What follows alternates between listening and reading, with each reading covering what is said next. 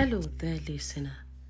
Thank you for joining me today at Detox with Abby, where you get a daily dose to encourage change within by God's way of thinking with the Word of God.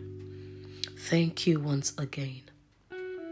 Today's encouraging word is from John chapter 18, verse 11. And it says, So Jesus said to Peter, Put your sword into the sheath.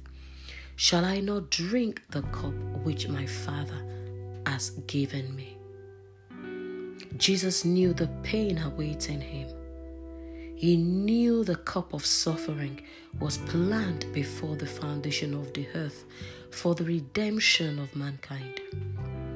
He knew he was going to be made sin for man. The thought of the shame, ridicule, the beatings, nailing on the cross, being given unpleasant drink, also going to the pit of hell, all these were heart wrenching. Jesus was intentional about going through the pain for our deliverance. It all turned out into victory. His blood, death, and resurrection brought about our freedom, our salvation, and ability to be like God. We all have a cup to drink.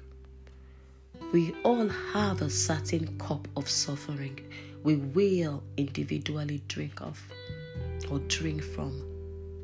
When we become a part of the family of God, or even because we become a part of the family of God through embracing the death and resurrection of Jesus for our sins.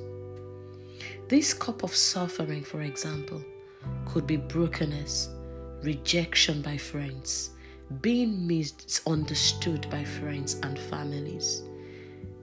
These are just little ones because we all have our own unique way of taking part in the suffering. So, Father, I pray today, I pray you will give us fresh grace on a daily basis to be willing to obey you in all completely. Thank you, Father, for the fresh grace. We thank you also for mercy on a daily basis. In Jesus' name, we have prayed. Amen. Thank you once again for joining me. God bless you.